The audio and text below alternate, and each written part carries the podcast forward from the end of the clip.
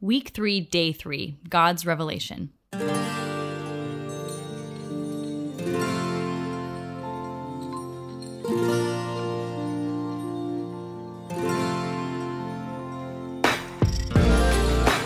Hi, uh, my name is Lindsey Cavallero, and I am the Cafe 4 Ministry Director here at Three Crosses. This week, we've been looking at David's various responses to his difficult circumstances. Bracketing the outer Psalms of this section, we've seen how David finds hope in remembering God's presence with him. Moving closer to the middle, we find that David finds assurance in his status as the anointed one of Israel. God was entirely in control. Now we move to the center core of this section between Psalms 15 and Psalm 24, and that is Psalm 19. Psalm 19, verses 1 through 3. The heavens declare the glory of God, the skies proclaim the work of his hands. Day after day, they pour forth speech. Night after night, they reveal knowledge. They have no speech, they use no words, no sound is heard from them, yet their voice goes out into all the earth, their words to the end of the world. I love this psalm. It was written in an amazingly balanced way that, in my opinion, paints a beautiful picture of God's relationship with us. In this psalm, David responds to his difficult situations by fixing his eyes on God's revelations. Now, when you hear the word revelation in church, we're talking about the different ways that God has revealed himself to us. In this psalm, King David looks to three different revelations to bring himself back to God the revelation of creation, the revelation of God's law, a prayer for a new revelation that would cleanse and preserve David from sin. The first celebrates the whole universe, all of God's creation, and especially the sun, which proclaims God's glory. We see that in verses 1 through 6. The second narrows the focus a bit, celebrating God's law, God's instruction, which we see in verses 7 through 9. And the third narrows the focus to the author of the psalm and ultimately his honest struggle to keep the law, like all of us in verses 10 through 14. We see his plea for forgiveness and his prayer to please the Lord. The first verse that David writes uses Hebrew terms similar to the ones found in the first verses of Genesis. The structure, existence, and detail of nature shout the reality of one true creator.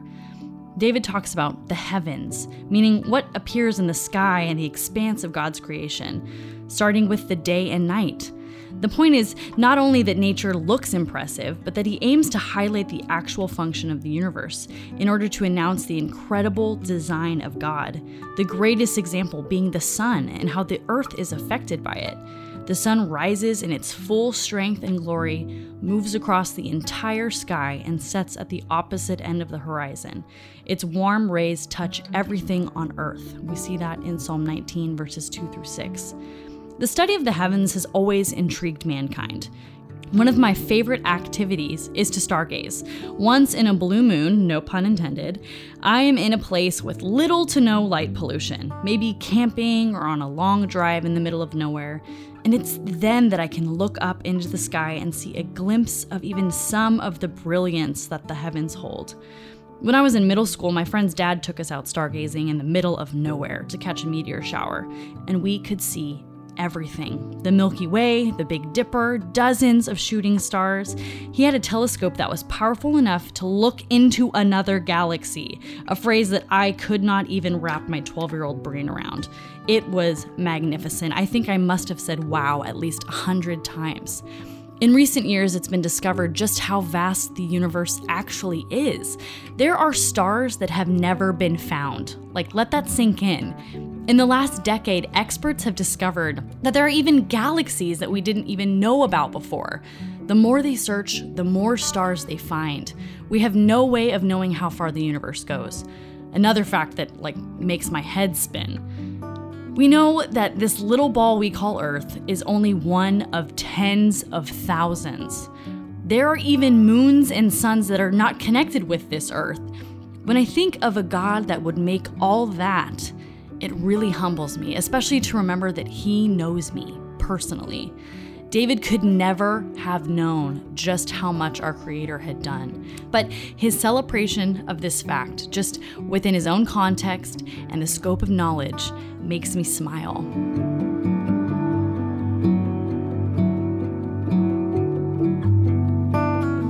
In verses 3 through 4, we read, They have no speech, they use no words, no sound is heard from them, yet their voices go out into all the earth, their words travel to the ends of the world.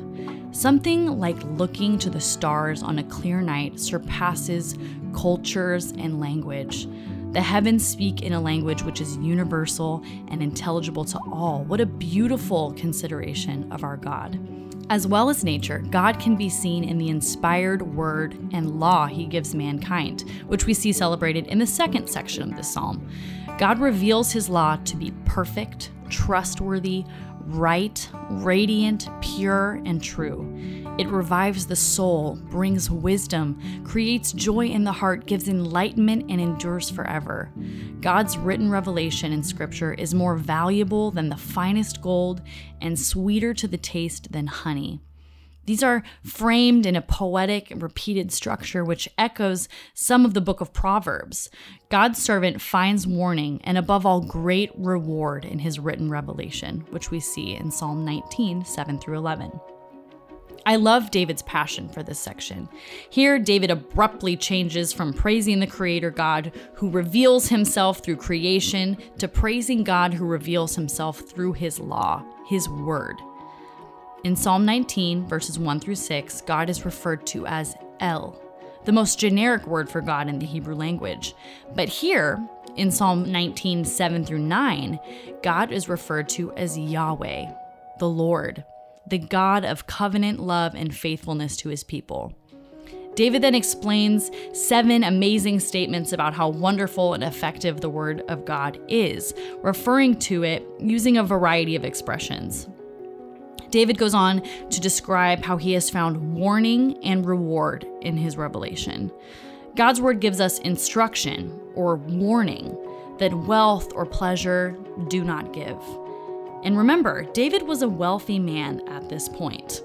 God's word also gives benefit or reward greater than any wealth or pleasure. We serve a considerate God, a God who is vast and mighty enough to hold every galaxy in his hand, but personal enough to hear our quiet prayers, know the number of hairs on our heads, and sit with us individually when we choose to seek him. He has given us the tools to seek and follow his will through his word. I think people cringe at the idea of law. It's seen as a list of rules to be followed that will prevent us from living our best life. But David's actually rejoicing in this law. Old Testament laws led Israel towards a way of holiness that was different from most society and was inherently good and righteous. The tension exists of finding true freedom as a result of boundaries and guidance.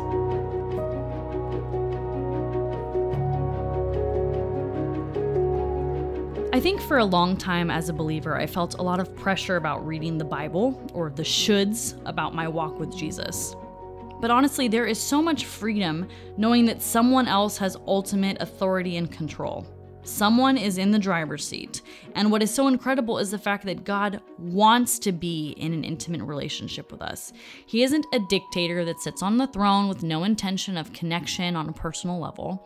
He gives us His word, His law, as a way of guidance. But this isn't just a book of rules, it's a book of promises.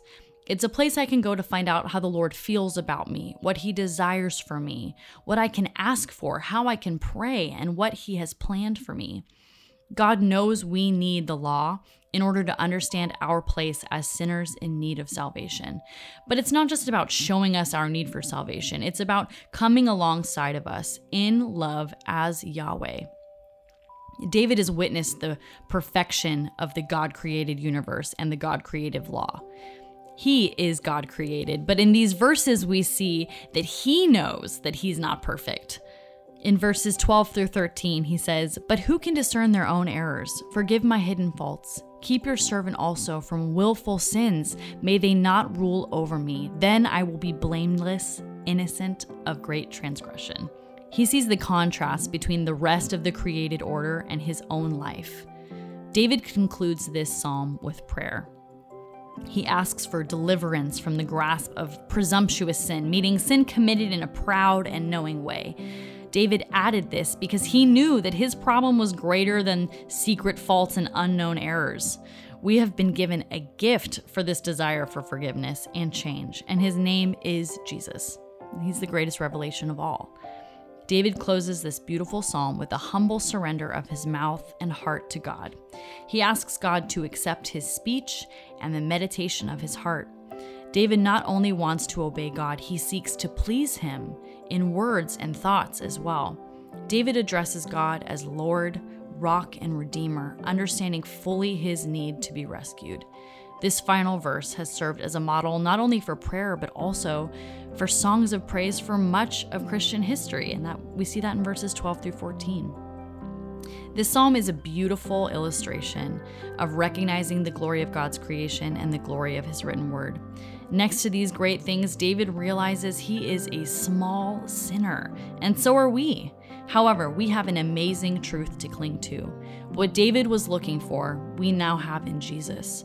We have God's ultimate revelation, God in the flesh. The glorious God of creation and law is also the glorious God of personal relationship and redemption for his people. So, will you tune your ears and your hearts to see him? Psalm 19:14 says, "May these words of my mouth and this meditation of my heart be pleasing in your sight, Lord, my rock and my redeemer." So, I have a challenge for you this week.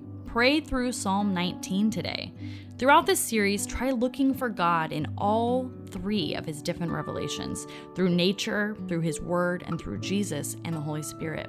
As you do this, pay attention to how a renewed focus on these things changes the way you approach your most difficult circumstances.